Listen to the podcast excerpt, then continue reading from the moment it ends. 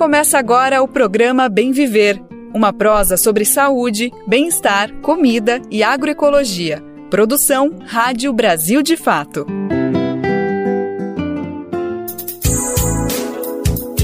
E hoje é terça-feira, dia vinte de fevereiro de dois mil e vinte e quatro, é mais um Bem Viver começando, é mais um Bem Viver invadindo as ondas do rádio, as ondas da internet, pedindo licença para entrar aí na sua casa.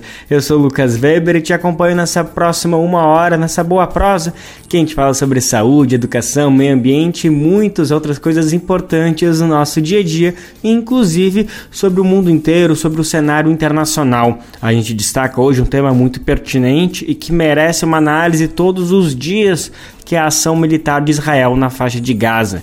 Dia após dia aumenta o número de vítimas civis na região, um fato que, por exemplo, levou o presidente Lula no último final de semana a afirmar que o caso se trata de um genocídio e não de uma guerra. A gente tem uma conversa para entender melhor esse cenário, que é com Ali de Rabar. Ele é presidente da Fepal, a Federação Árabe Palestina do Brasil. Esse é um, mas são vários os destaques do programa de hoje. Bora lá ver o que a gente preparou para hoje. Preço de remédios nas alturas nos Estados Unidos. Vamos entender como isso acontece. De um extremo a outro, vamos entender como funciona a experiência de autogestão popular nas comunas na Venezuela. Emprego sem salário garantido cresce após reforma trabalhista no Brasil. Esses são alguns, mas tem muita coisa bacana que a gente preparou para o programa de hoje. Bora lá que ele só está começando. Então a gente começa o Bem Viver de hoje atualizando essa situação do conflito que atinge a faixa de Gaza. É um tema que está basicamente todos os dias no noticiário, principalmente desde outubro, quando a disputa atingiu um patamar mais elevado. Todo mundo se lembra que o grupo Hamas fez um ataque contra Israel naquele mesmo comecinho, no dia sete, para ser mais preciso, e desde então o que a gente tem são ofensivas rotineiras contra a faixa de Gaza, atingindo indiscriminadamente civis, incluindo crianças. Embora Israel diga que se esforça para evitar vítimas civis, emitindo, por exemplo, ordens de evacuação. Bom, o assunto ganhou destaque no final de semana, como eu estava comentando, por conta da fala do presidente Lula, que comparou o que está acontecendo lá com o Holocausto. Bom, para entender melhor, de fato, qual é a situação em Gaza, o que representa os ataques de Israel e, principalmente, qual é a situação da população civil, das crianças, eu conversei com Ali de Rabar. Ele é presidente da Federação Palestina Árabe do Brasil, a FEPAL. É uma organização criada em mil novecentos e setenta e nove para representar os mais de sessenta mil imigrantes e refugiados que vivem atualmente no Brasil. Vamos conferir agora a conversa que eu tive com ele. Antes de começar a nossa conversa, primeiro eu gostaria de agradecer a disponibilidade do senhor. Como já comentou, está um dia bem corrido, mas obrigado por encontrar um tempinho para conversar com a gente. E eu queria logo já começar te ouvindo nesses quase cinco meses que a gente está vendo essa nova face do conflito, dessa investida de Israel contra o território de Gaza. Se, na sua opinião, a gente consegue minimamente conseguir ver um sinal de fim, pelo menos dessa fase mais violenta da ofensiva contra a faixa de Gaza. O mundo tem que se unir por esse fim e desafiar os Estados Unidos. Quem impede, é, aliás, quem inaugura o genocídio na Palestina e o sustenta a todo custo, impedindo que ele pare, o genocídio na Palestina neste momento, mas desde boa data antes, são os Estados Unidos. Então é preciso nesse momento desafiar os Estados Unidos. O Brasil lança esse desafio nesse momento. O Brasil lança o desafio corajosamente. O Brasil não obteve êxito pelo veto dos Estados Unidos em parar o genocídio nos seus primeiros dias, quando o Brasil presidia o Conselho de Segurança da ONU. Mas o Brasil vem, nesses dias todos, nesses meses todos, nessas semanas todas, buscando parar esse genocídio. E ao compará-lo ao Holocausto eurojudeu, ou seja, que atingiu exclusivamente europeu de fé judaica, não atingiu judeus de nenhuma outra parte do mundo, e os atingiu na Europa, o presidente Lula colocou o dedo na ferida. Afinal de contas, todos os genocídios são possíveis? O presidente Lula colocou o dedo na ferida e perguntou, ainda que indiretamente, ainda que por interpretação de quem o ouviu, jamais é para todos os genocídios? Ou há apenas um grupo humano distinguível e contra o qual o nunca mais vale? presidente Lula, quando compara o que está acontecendo na Palestina, primeiro que ele está baseado em números, eu vou te apresentar alguns.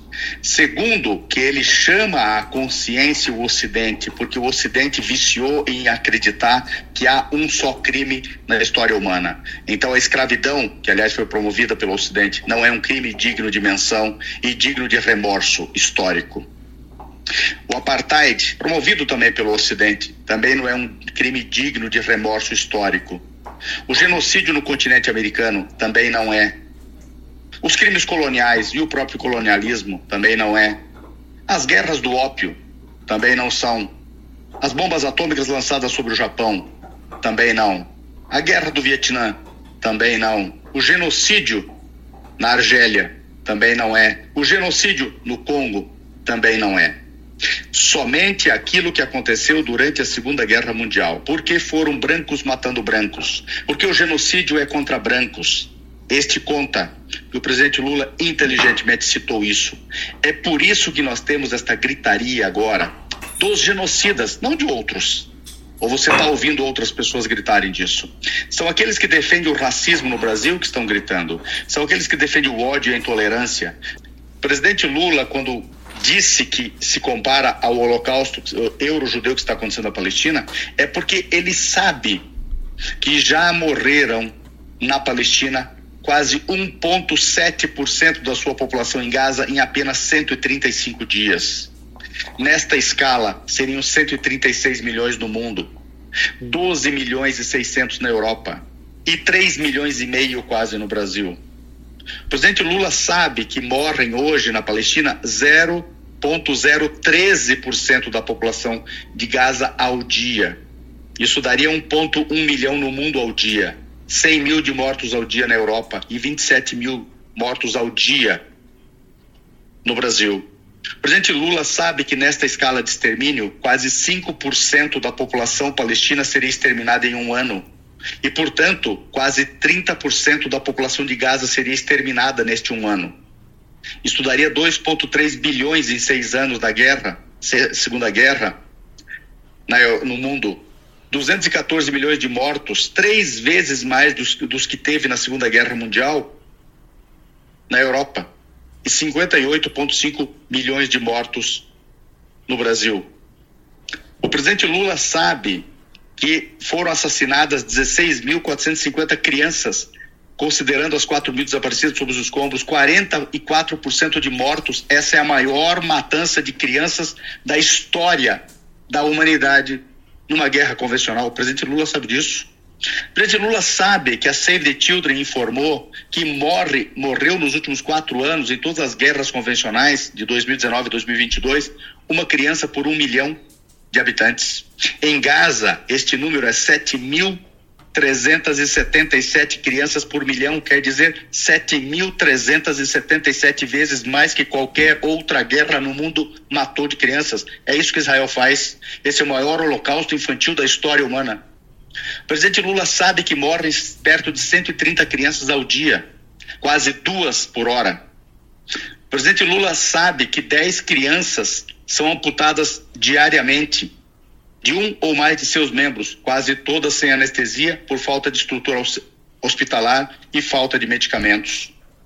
O presidente Lula sabe mais coisas. Ele sabe que setenta vírgula um por cento dos mortos são mulheres, crianças e idosos, portanto, civis.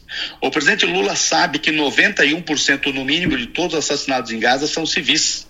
Apenas nove por cento seriam eventualmente não civis e não necessariamente combatentes, apenas alvos escolhidos por Israel por não serem do seu gosto. O presidente Lula sabe, portanto, que atualmente na, em Gaza, Israel mata duzentos e trinta e seis vezes mais, em termos comparativos, crianças do que morreram na Segunda Guerra Mundial. Então veja, é disso que nós estamos falando. Logo, é sim comparável, é sim um genocídio, Lula está certo, e é por isso que nós estamos enfrentando essa grita exatamente dos que apoiam o genocídio. Walid, todos os números que o senhor traz são extremamente estarrecedores, difíceis de conceber se a gente não estivesse acompanhando dia a dia todas as notícias que chegam. E frente a tudo isso, especialmente esses números horrendos que o senhor tão bem comenta a respeito das crianças, eu fico pensando se não poderia ser possível um momento de uma união global que se não é possível de frear esse, essa mortandade geral, esse conflito, essa fase que acontece nesse momento, se pudesse ao menos um cessar-fogo que conseguisse conceber, proteger ao menos essas crianças. A gente começou hoje na Corte Internacional de Justiça do Tribunal da ONU uma série de audiências para analisar justamente as consequências legais da ocupação de Israel em territórios palestinos. O senhor acredita que talvez a partir dessa frente ao menos um cessar-fogo envolvendo a proteção das crianças seja possível nesse momento? Nós defendemos desde o princípio um cessar-fogo imediato, mas tem que ultrapassar o cessar-fogo. Nós tivemos já incontáveis cessar-fogos na Palestina desde mil novecentos e setenta e seis e em Gaza, no mínimo, mais recentemente falando, desde dois mil e oito, e de lá para cá nós contamos agora com as quase quarenta mil vítimas de agora, perto de setenta mil vítimas fatais, e estamos falando de pelo menos cento e cinquenta mil feridos, quase todos graves ou mutilados. Isso nunca aconteceu na história humana. Então é preciso nesse momento haver, primeiro de tudo, um cessar-fogo imediato, segundo, o desbloqueio da faixa de Gaza, terceiro, a retirada de Israel de todos os territórios palestinos ocupados a partir de sessenta e sete, terceiro, uma conferência de paz presidida pela ONU em que outros países a integrem a conferência como chamantes dela, para que ela tenha sucesso. Não basta, não pode ficar na mão dos Estados Unidos e da União Europeia apenas. Além do mais, é preciso uma força internacional de paz deslocada para a Palestina, para defender o povo palestino, para se contrapor a Israel. Deve ser uma força de paz robusta, uma força de paz inclusive com defesa antiaérea. Israel não pode ter licença para matar. Se for necessário, uma força de paz capaz de, frente a descumprimento do cessar-fogo por Israel, advertir Israel primeiro e depois reagir belicamente. Israel não pode mais ficar impune no direito internacional e no campo bélico. Israel tem que enfrentar as consequências do dos seus crimes de lesa humanidade. Se for necessário, Israel deve ser bloqueado militarmente, além de bloqueado economicamente por meio de boicotes, sanções e desinvestimento. Eu queria ouvir do senhor também se você acredita que essa fala do presidente Lula pode ter acelerado de alguma maneira todas essas reivindicações que o senhor estava pontuando agora, desse cessar-fogo e todas essas outras pode, medidas. Pode, pode sim. E vou te responder por quê. Porque não é, não é, é visível ainda, mas há um apoio de mais de oitenta países imediatamente ao presidente Lula e líderes de grandes países, não de países pequenos e insignificantes. E, além do mais, há apoio tácito da esmagadora maioria dos países. Quando nós falamos do apoio público ao presidente Lula, nós temos... Quando nós consideramos os países que estão aderindo ao pedido de cessar-fogo e o fim desse genocídio, etcétera, nós estamos falando de uma cobertura populacional de, no mínimo, sete bilhões e meio da população no mundo. No mínimo. Estamos falando da quase totalidade da economia mundial, da quase totalidade da geografia mundial. Estamos falando da quase totalidade da interferência política no mundo.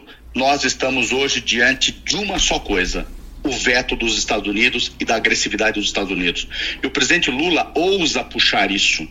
O presidente Lula está dizendo o que todo mundo quer dizer. Então é muito provável que o presidente Lula cumpra o seguinte papel histórico, e eu acho que é fundamental o que eu vou te dizer.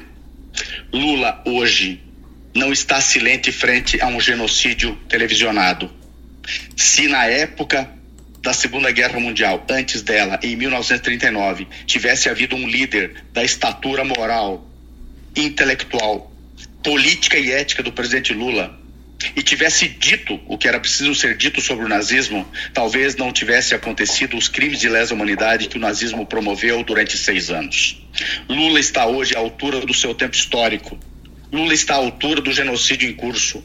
Lula está hoje acima de todos aqueles que não impediram o nazismo, porque Lula está impedindo, tentando impedir um genocídio. Esta é uma realidade posta. Lula está na história por isso. Perfeito. Walid, para fechar nossa conversa, é, já prevendo que teremos, felizmente, um final desse conflito, dessa fase mais agressiva, ao menos um futuro breve, hipoteticamente, eu gostaria de ouvir do senhor que medidas necessárias são para iniciar a recuperação de todos os atingidos, de todas as vítimas, pensando principalmente nas crianças, de que maneira internacionalmente todos os países precisam se envolver para recuperar todos os traumas e todas essas outras feridas que vão seguir abertas sim ou sim, mesmo que o conflito acabasse hoje. Os senhores, pela, por ordem da Fepal, já têm um plano estratégico, pelo menos uma proposta de o que, que precisa ser urgentemente feito após o fim do conflito, pelo menos nesse momento mais agressivo? Imediatamente, hospitais de campanha gigantescos para que não morra mais gente dentre os feridos, não morra mais gente de fome, não morra mais gente de sede, não morra mais gente eh, de doenças. Imediatamente. Imediatamente a entrada de medicamentos massivos, imediatamente a entrada de profissionais de saúde massivos, imediatamente a entrada de todas as ajudas humanitárias necessárias, especialmente comida e água. Isso de imediato. Depois, antepor-se a Israel e fazer com que toda a faixa de Gaza e toda a Cisjordânia, que também está sendo atacada, sejam reconstruídas.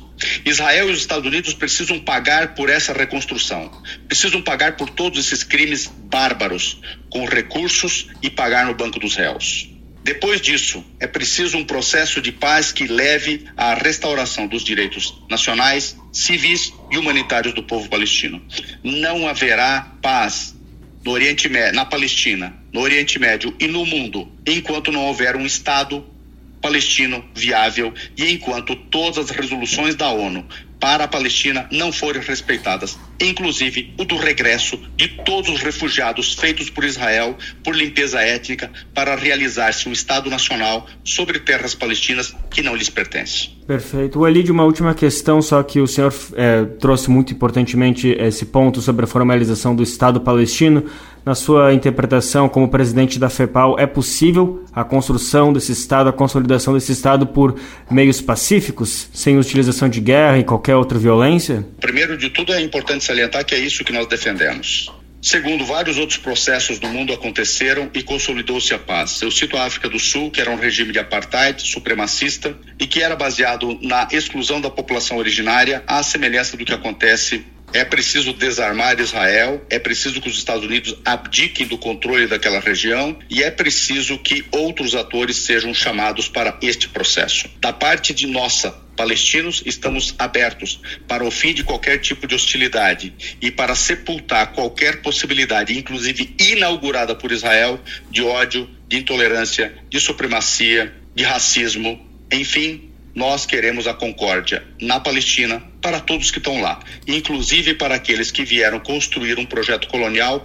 enganados pelos sionistas. Nós sabemos que eles são vítimas do sionismo, não tanto quanto os palestinos, mas também são vítimas. Nós queremos libertar a Palestina do sionismo e do apartheid. E com isso vamos libertar, tenha certeza disso, o judaísmo do sionismo, porque o judaísmo é a primeira vítima do sionismo. Perfeito, agradeço mais uma vez a disponibilidade. Obrigado, mestre, um abraço, bom trabalho para você aí.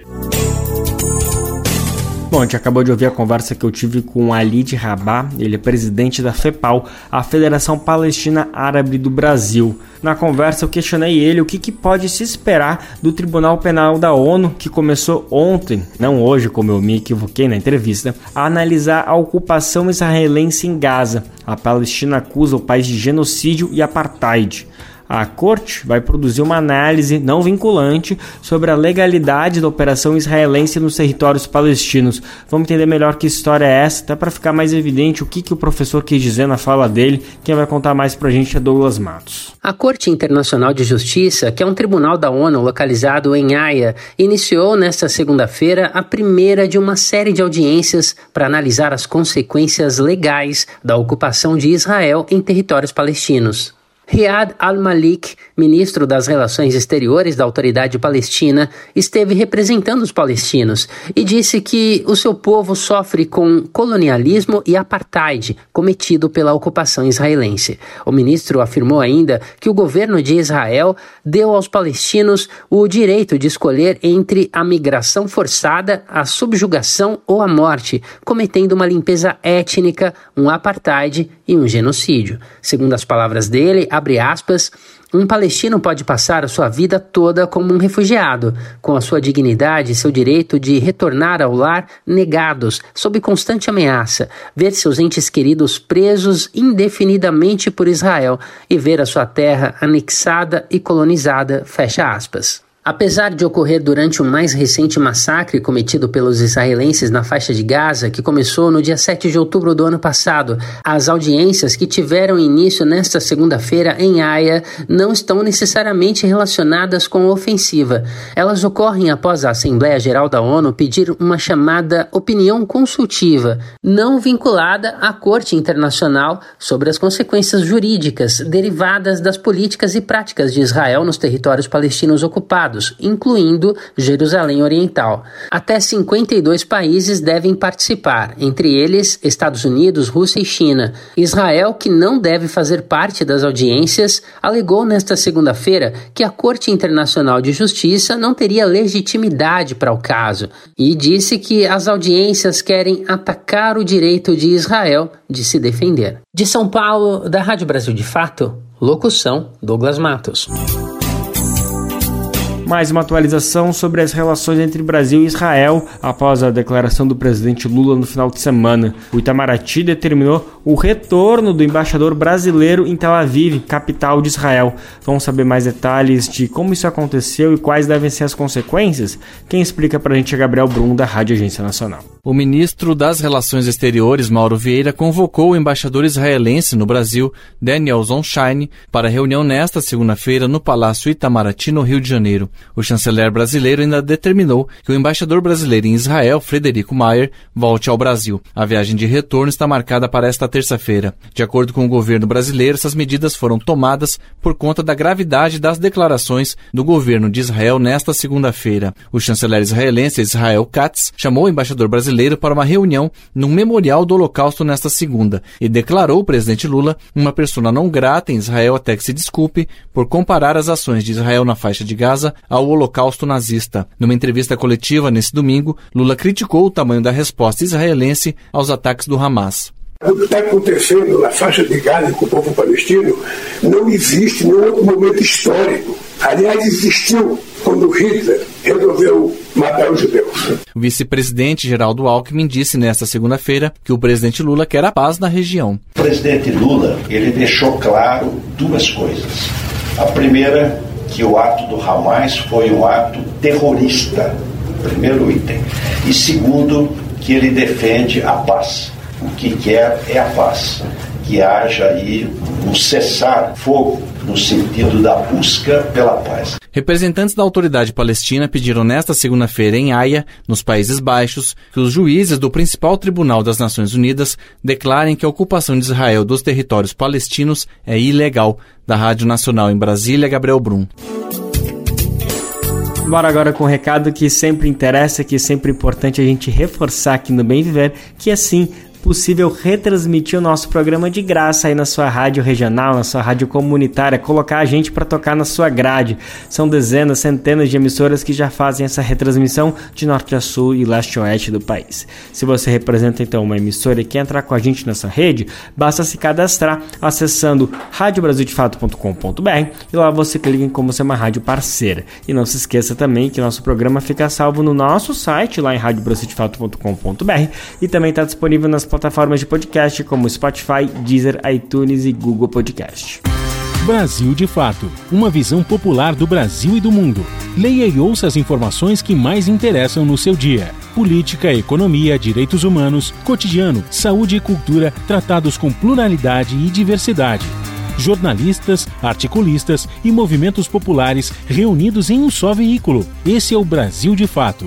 Conteúdos em texto, áudio e vídeo que informam e contribuem na luta por uma sociedade mais justa e fraterna. Quer ficar por dentro? Então acesse brasil de fato ponto com ponto b r.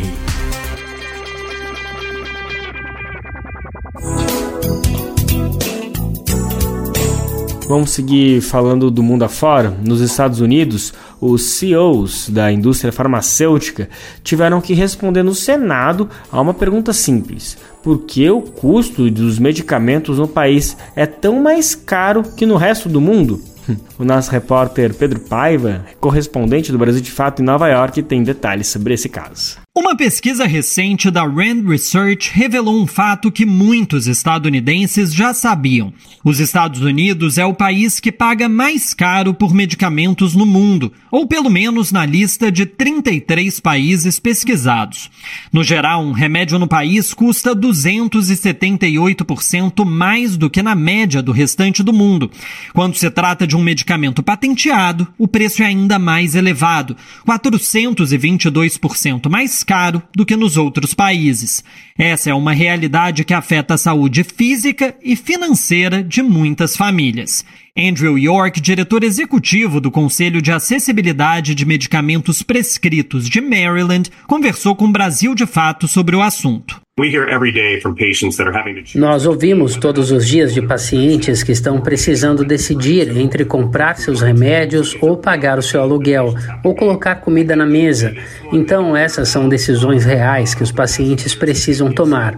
Eu acho que a principal coisa que você vai ouvir nos últimos anos é a insulina, muito porque é uma medicação que salva vidas. E houve muitos casos onde pacientes tiveram de escolher não comprar a insulina, que é um medicamento que salva vidas, e tiveram consequências trágicas associadas a isso.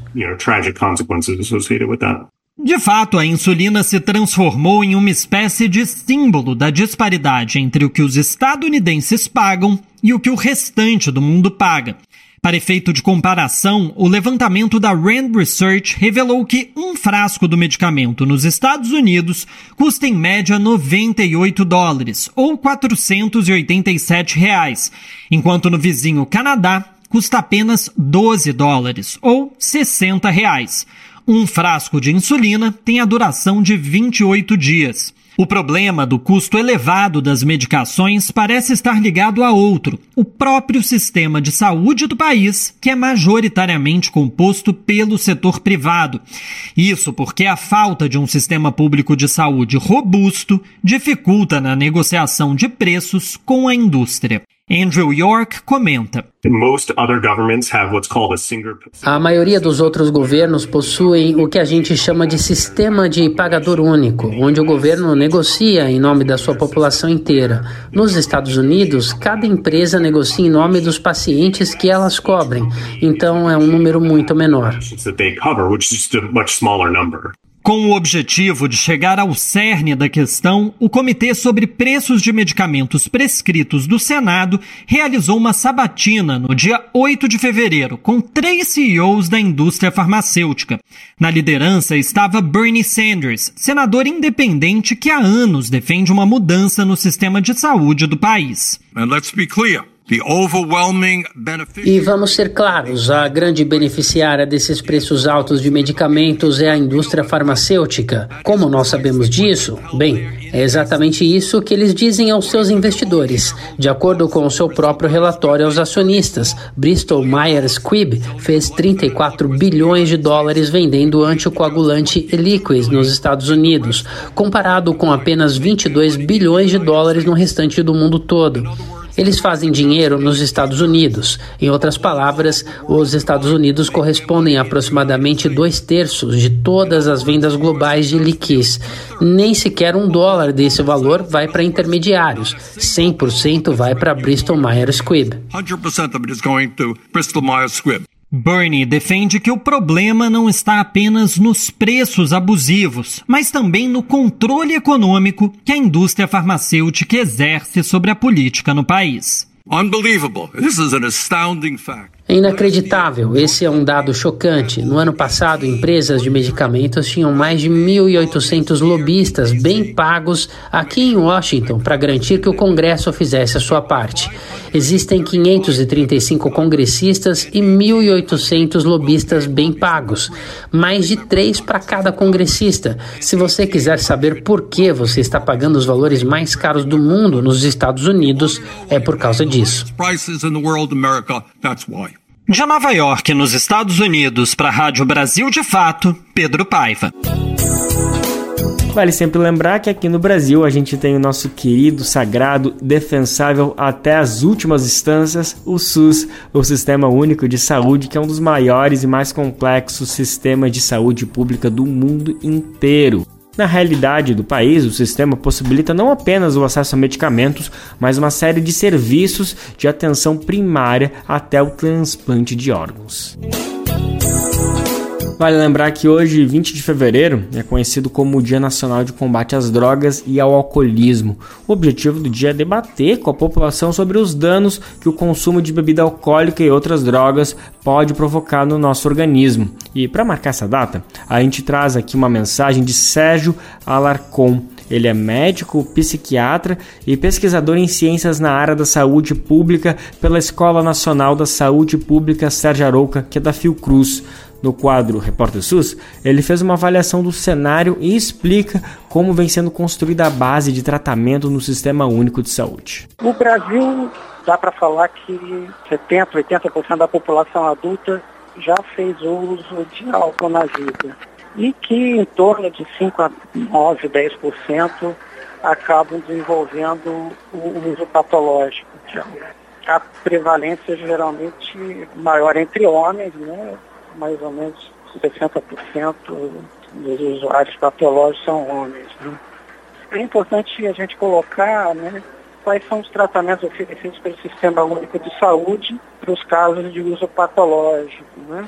Eles são o Centro de Atenção Psicossocial para usuários de álcool e drogas, as unidades de acolhimento, os hospitais gerais, as próprias equipes de saúde da família, que são responsáveis também pelos consultórios na rua. Esses serviços, eles são baseados pela lógica ampliada da redução de danos. A lógica ampliada da redução de danos, ela é, ao mesmo tempo, uma prática de prevenção e também um dispositivo de promoção de qualidade de vida. Ela privilegia caso a caso, então não há, não há um pressuposto de que haja uma fórmula capaz de dar conta de, de toda a, a complexidade do uso patológico de álcool. Em geral, a gente interna o usuário patológico por causa de situações específicas. Por exemplo, a hepatite alcoólica, a pancreatite alcoólica, a, a intoxicação aguda, que pode ser um risco, né, para a vida, ou a, a síndrome de abstinência grave, como delírio tremens, que também é, supõe risco à vida. Não é na internação que você consegue dar conta da complexidade que é o uso patológico de álcool, até porque envolve também uma série de contextos é, relativos à vida da pessoa. Como é que a pessoa deve agir se tem um parente, um vizinho, uma pessoa amiga com problema relativo ao uso patológico? Primeiro, convencer essa pessoa a buscar um auxílio. Se isso não for possível de, de imediato, buscar ela mesma um desses serviços que eu, que eu citei, especialmente os centros de atenção sociais, né, próximos à residência, ou uma equipe de saúde da família próximo à residência da pessoa cometida. Lembrando aqui que você pode conferir todas as edições do Repórter SUS no site do rádio brasil de fato ponto com ponto b r. Lá na página basta procurar o ícone do Repórter SUS, que tem todas as matérias disponíveis de graça. Qual foi a última vez que você ajudou a salvar uma vida?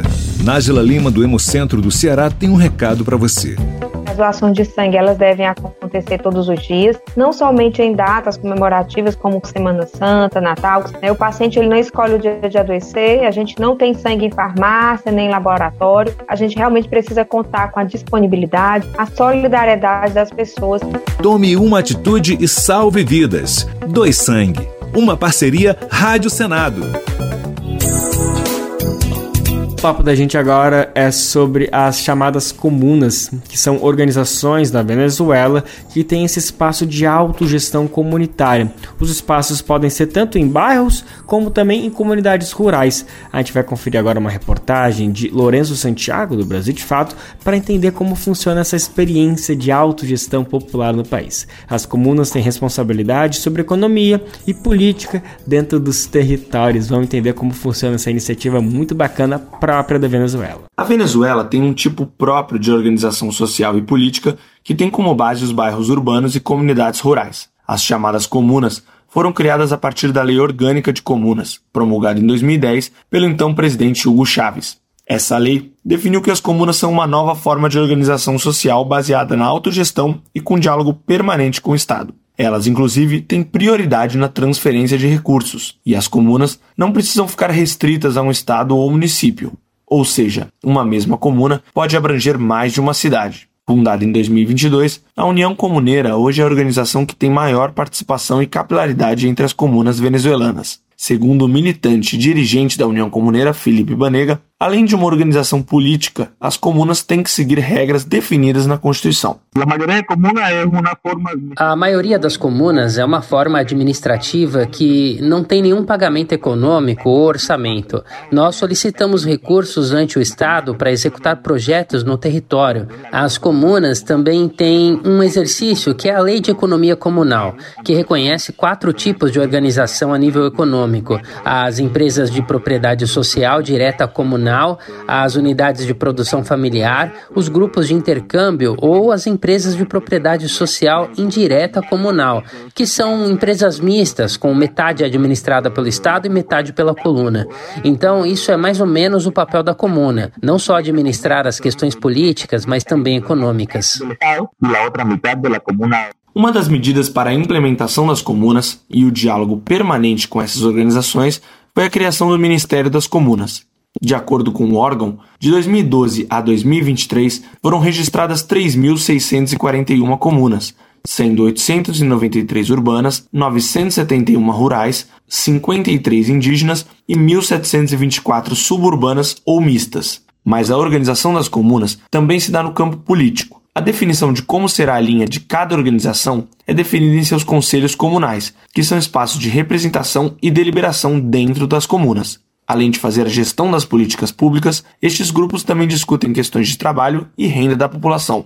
O historiador doutor pela Universidade Nacional de Artes, Douglas Altuve, afirma que as comunas não têm necessariamente a mesma linha política. No momento em que se promulga a lei, as comunas são formadas para que todos os setores do país se organizem. Na maioria dos casos, as comunas são de caráter bolivariano, mas há conselhos comunais que estão organizados e que não são a favor do governo.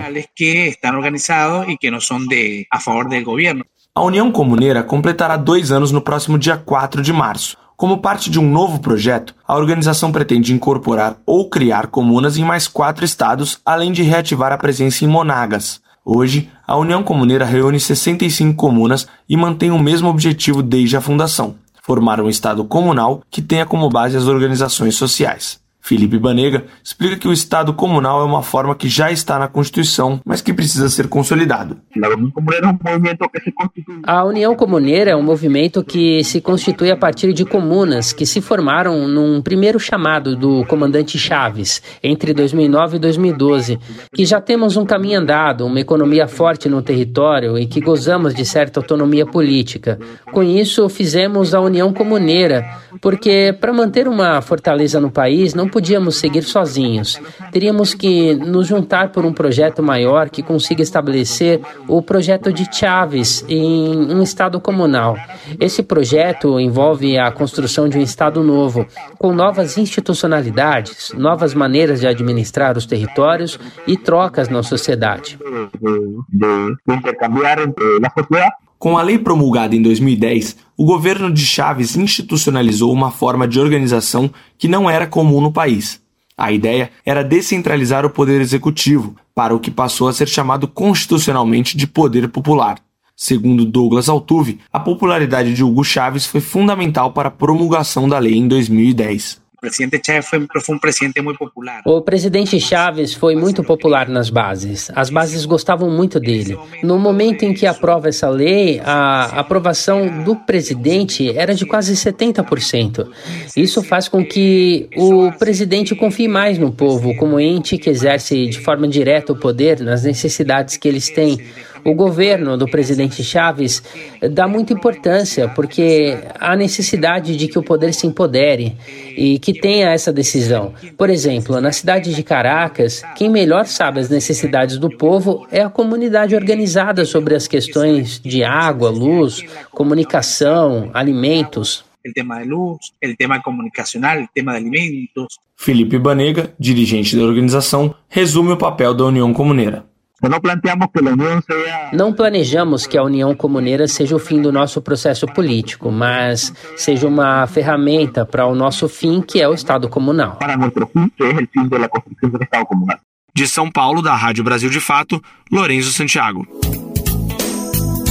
Vale destacar que essa matéria está na versão em vídeo e texto, além, é claro, do áudio que a gente acabou de escutar. Quem está com curiosidade pode tanto procurar a matéria no brasil de fato ponto com ponto b r ou também vai lá no YouTube e procura o nosso canal, que tem a matéria prontinha para você ver e compartilhar. Jornada Latino-Americana e Caribenha de Integração dos Povos.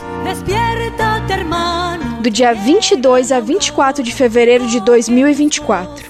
Em Foz do Iguaçu, na tríplice fronteira entre Argentina, Brasil e Paraguai. Articulemos as lutas dos movimentos populares em toda a América Latina e Caribe. Não ao imperialismo, sim para a integração dos povos. De vinte e dois a vinte e quatro de fevereiro, em Foz do Iguaçu, além das fronteiras.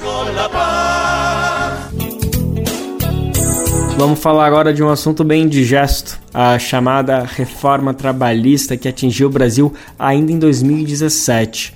Na época, o então presidente Michel Temer defendeu a mudança na C L T, a consolidação das leis trabalhistas, como forma de reduzir o desemprego, mas o que se vê na prática é outra coisa. Os dados da realidade nesses quase sete anos apontam que a C U T, a Central Única dos Trabalhadores, e outros sindicatos já alertavam na época. O que aconteceu? Na prática, o país teve aumento do desemprego e perda de muitos direitos importantes de trabalhadores e trabalhadoras.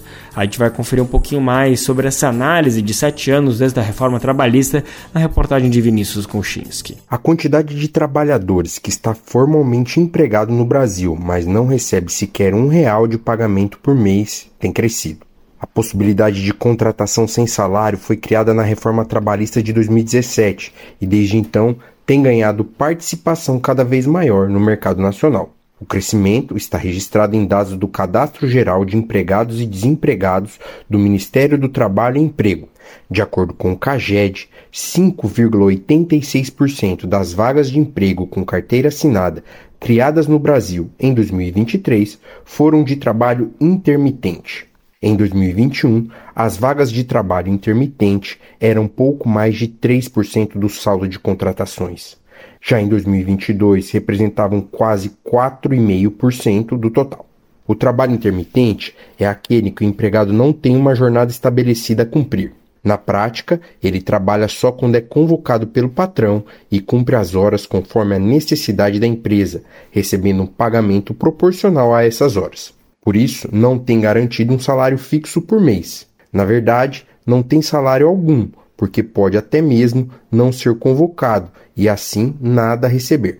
Maria Vitória Costadelo Ferreira, advogada, mestre em Direitos Humanos e Democracia pela Universidade Federal do Paraná, explica melhor essa condição. O trabalho intermitente ele é uma nova modalidade de contrato de trabalho que foi criada é, com a reforma trabalhista em novembro de dois mil e dezessete. Né? A reforma entrou em vigor em novembro de dois mil e dezessete e essa é uma nova modalidade de contrato que foi inserida na reforma.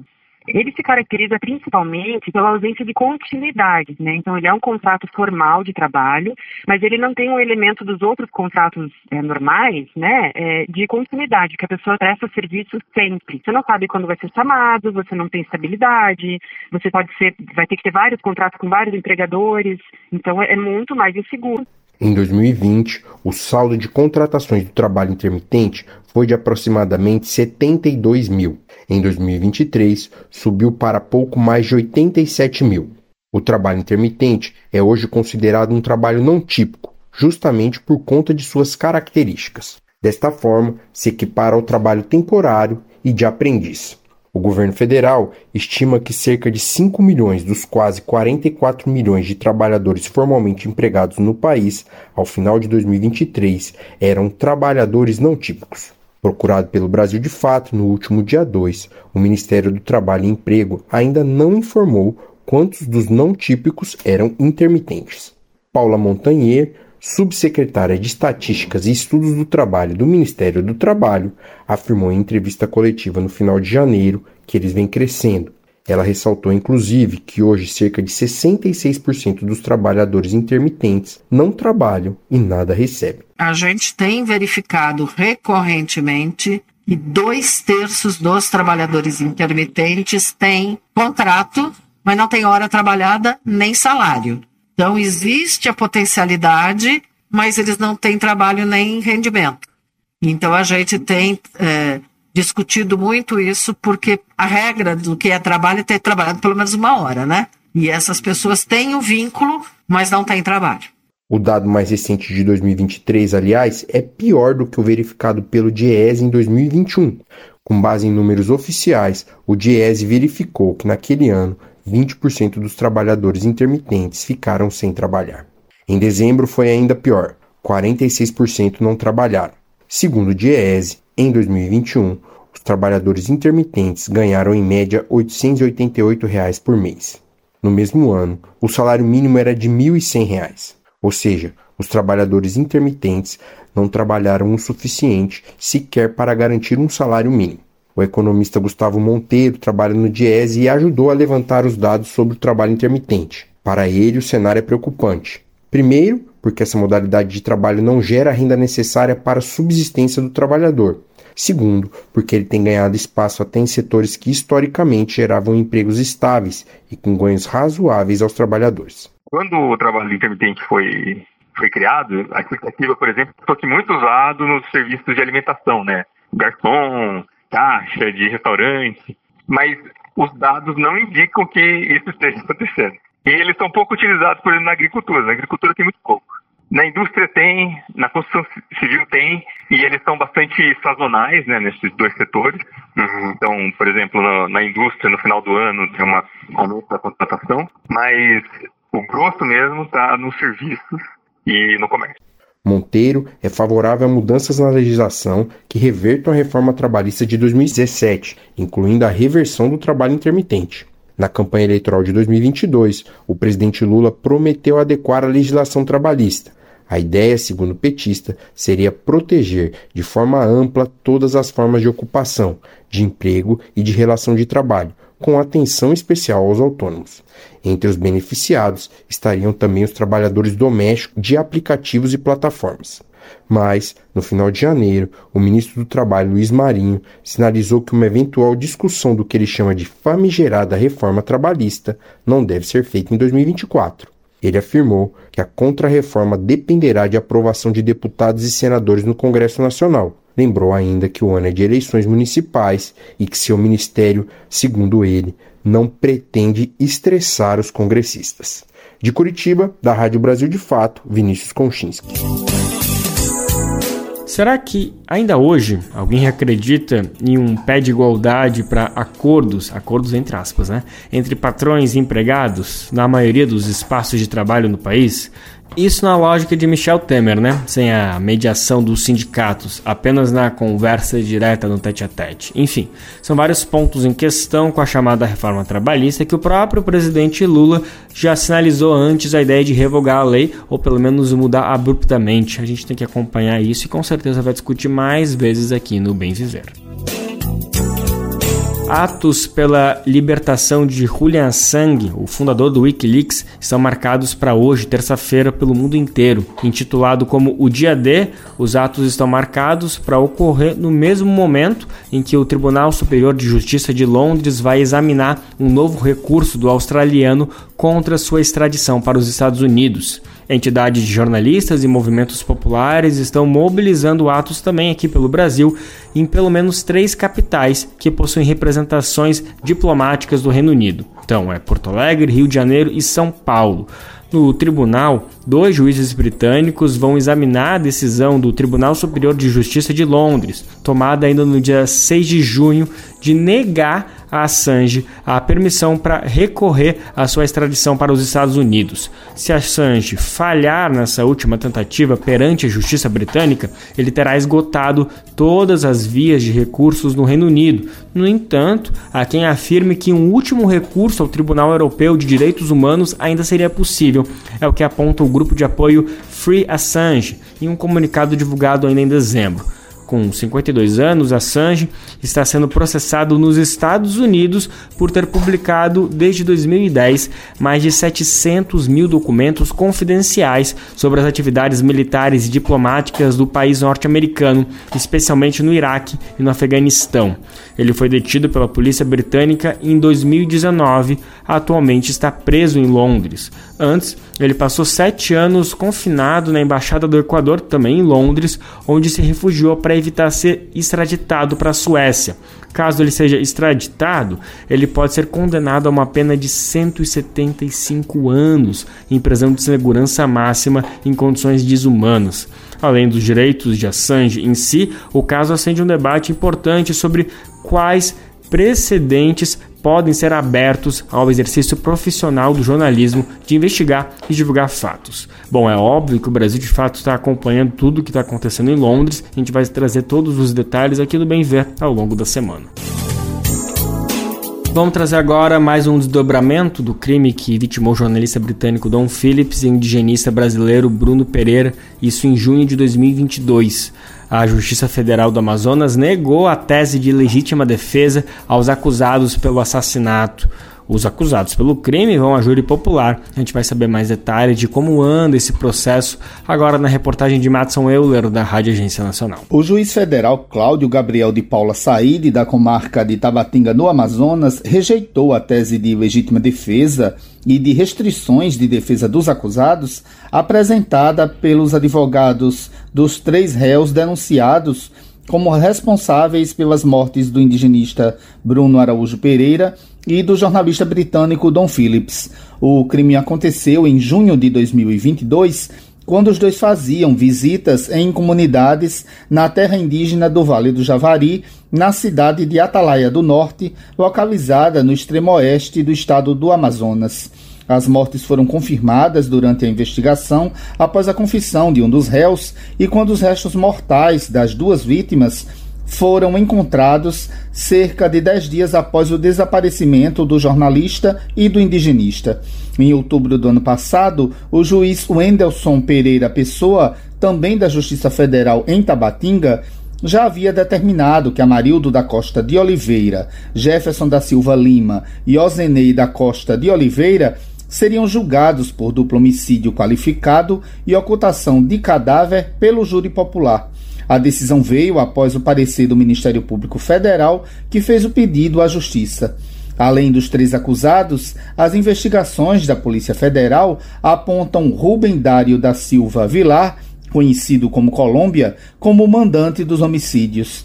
Ele está preso em Manaus, acusado de outros crimes, entre eles falsificação de documentos de identidade, também por chefiar uma organização criminosa, por pesca ilegal e por contrabando. Amarildo está na Penitenciária Federal de Catanduvas, no Paraná, enquanto Jefferson e Ozenei aguardam o julgamento na Penitenciária Federal de Campo Grande, no Mato Grosso do Sul. A defesa ainda pode entrar com um novo recurso. A Justiça ainda não marcou a data do júri popular. Da Rádio Nacional em São Luís, Mattson Euler. Se alimentar como um ato político e comida sem veneno... O Armazém do Campo reúne as duas coisas com a agricultura familiar orgânica e agroecológica dos assentamentos da reforma agrária. São várias lojas espalhadas pelo Brasil com produtos do Movimento Sem Terra, M S T, além de atividades culturais, cafeteria e almoços coletivos. Encontre o Armazém do Campo mais próximo de você pelas redes sociais e venha. Traga sua família e amigos para conhecer um novo jeito de comer bem.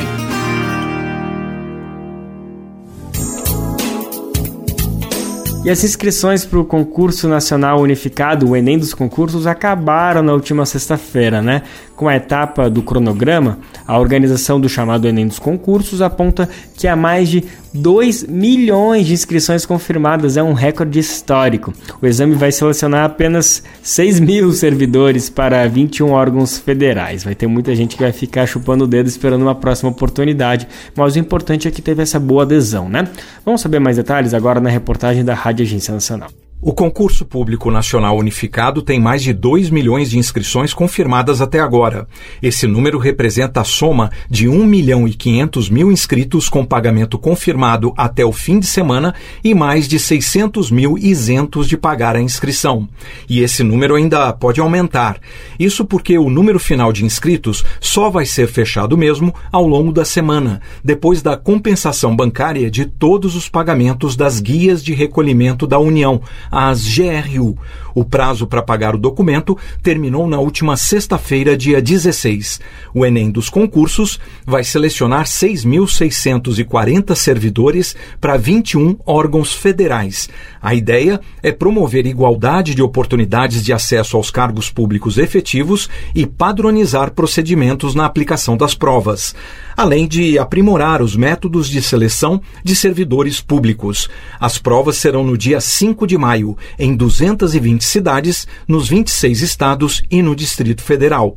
A divulgação dos resultados das provas objetivas e preliminares das provas discursivas e redações será no dia três de junho. O resultado definitivo sairá no dia trinta de julho. Da Rádio Nacional em Brasília, Oussama El Gauri. Lembrando que quem se inscreveu pode conferir o andamento do processo na conta gov ponto br.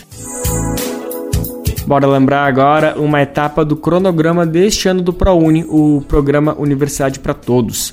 É que quem passou na primeira chamada precisa entregar até hoje, até essa terça-feira, os documentos da universidade em questão. Esse procedimento serve para comprovar as informações repassadas ainda na inscrição do processo. Então precisam ser apresentados documentos de identificação do aluno e dos familiares, além dos comprovantes de renda e residência. Lembrando que a entrega pode ser feita presencialmente ou também pela internet. A lista de aprovados está disponível no site Portal Único do Acesso ao Ensino Superior. Já as instituições de ensino têm que registrar a aprovação ou reprovação dos candidatos no sistema do ProUni, isso até a próxima sexta-feira, dia vinte e três, agora no final da semana, né? O processo seletivo do ProUni dois mil e vinte e quatro tem duas chamadas, essa de agora foi divulgada no dia seis de fevereiro, a segunda vai ser divulgada no dia vinte e sete de fevereiro, ou seja, na terça-feira que vem.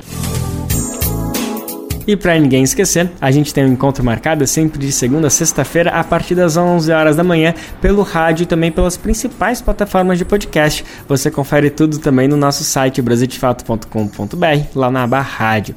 Para quem estiver na Grande São Paulo, saiba que o Bem Viver é transmitido pela nossa querida, pela nossa grande parceira R B A, a Rádio Brasil Atual, a frequência noventa e oito vírgula nove F M, mas a gente está pelo mundo inteiro por meio da internet. É só acessar rádio brasil de fato ponto com ponto br que você escuta a gente aonde você estiver. E se não puder ser às onze da manhã, fica tranquilo que o nosso programa fica salvo no nosso site e também está disponível nas plataformas de podcast como Spotify, Deezer, iTunes e Google Podcast. E para encerrar o programa de hoje, celebrando, a gente vai falar do aniversário de uma grande artista pernambucana que nasceu em pleno carnaval. Imagina a folia que foi isso em mil novecentos e noventa, quando veio ao mundo a cantora, compositora e dançarina Flaira Ferro. Ela completa a idade nova nessa terça-feira e a gente aproveita para ouvir um pouco mais de suas músicas. O que a gente vai escutar agora, o título é Revolver. O meu revólver é um estado de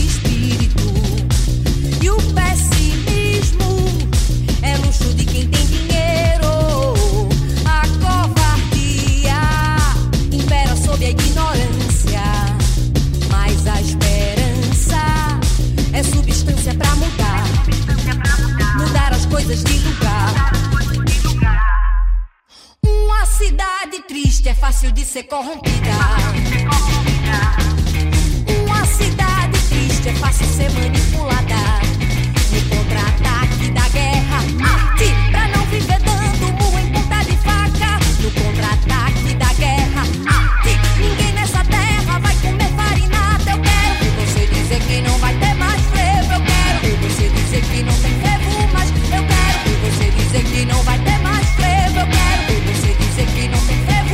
Eu quero ver você dizer que não vai ter mais frevo. Eu quero ver você dizer que não tem frevo mais. Eu quero ver você dizer